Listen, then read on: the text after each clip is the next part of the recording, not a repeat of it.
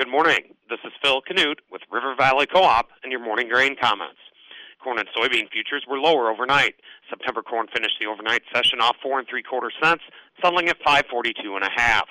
August soybeans were off ten and three quarter cents, settling at thirteen ninety and a quarter. In the outside markets, as of 7:45 a.m., the U.S. dollar index is off 0.143, trading at 92.769. September crude oil is off three cents, trading at 72.04 a barrel.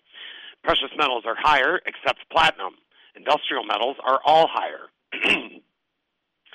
the electronic mini Dow Jones is off 80 points, trading at 34,871. Grains and oilseeds are under pressure this morning in reaction to scattered rainfall across the Corn Belt over the weekend and an extended forecast that is now calling for cooler temperatures. In the meantime, this week it's still forecasted to be hot and dry for much of the Corn Belt, keeping futures relatively well supported. Most of Iowa missed out on the rains this weekend. South Dakota, Minnesota, Wisconsin, and states east of the Mississippi received the lion's share of the precipitation. This afternoon's crop progress and conditions report will be watched closely by traders. How much will the recent hot and dry weather impact crop conditions ratings? Aside from weather and crop conditions ratings, there is a general lack of important news regarding grains and oilseeds to report this morning. Farmer selling is virtually at a standstill, as is export demand. On Friday, the fund sold 20,000 contracts of corn, sold 12,000 contracts of soybeans, and sold 10,000 contracts of wheat.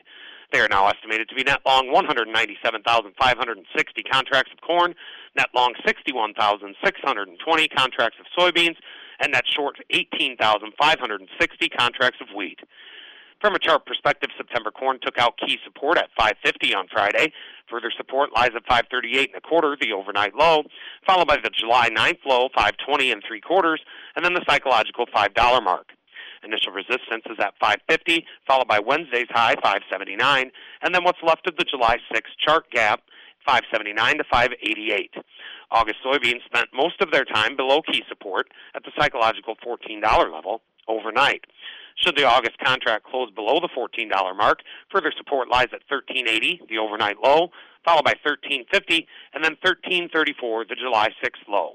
Initial resistance is at 1450, followed by last Monday's high, 1480, and then the important $15 level. Opening calls are lower. And with all of that, have a great Monday from your friends at River Valley Co-op.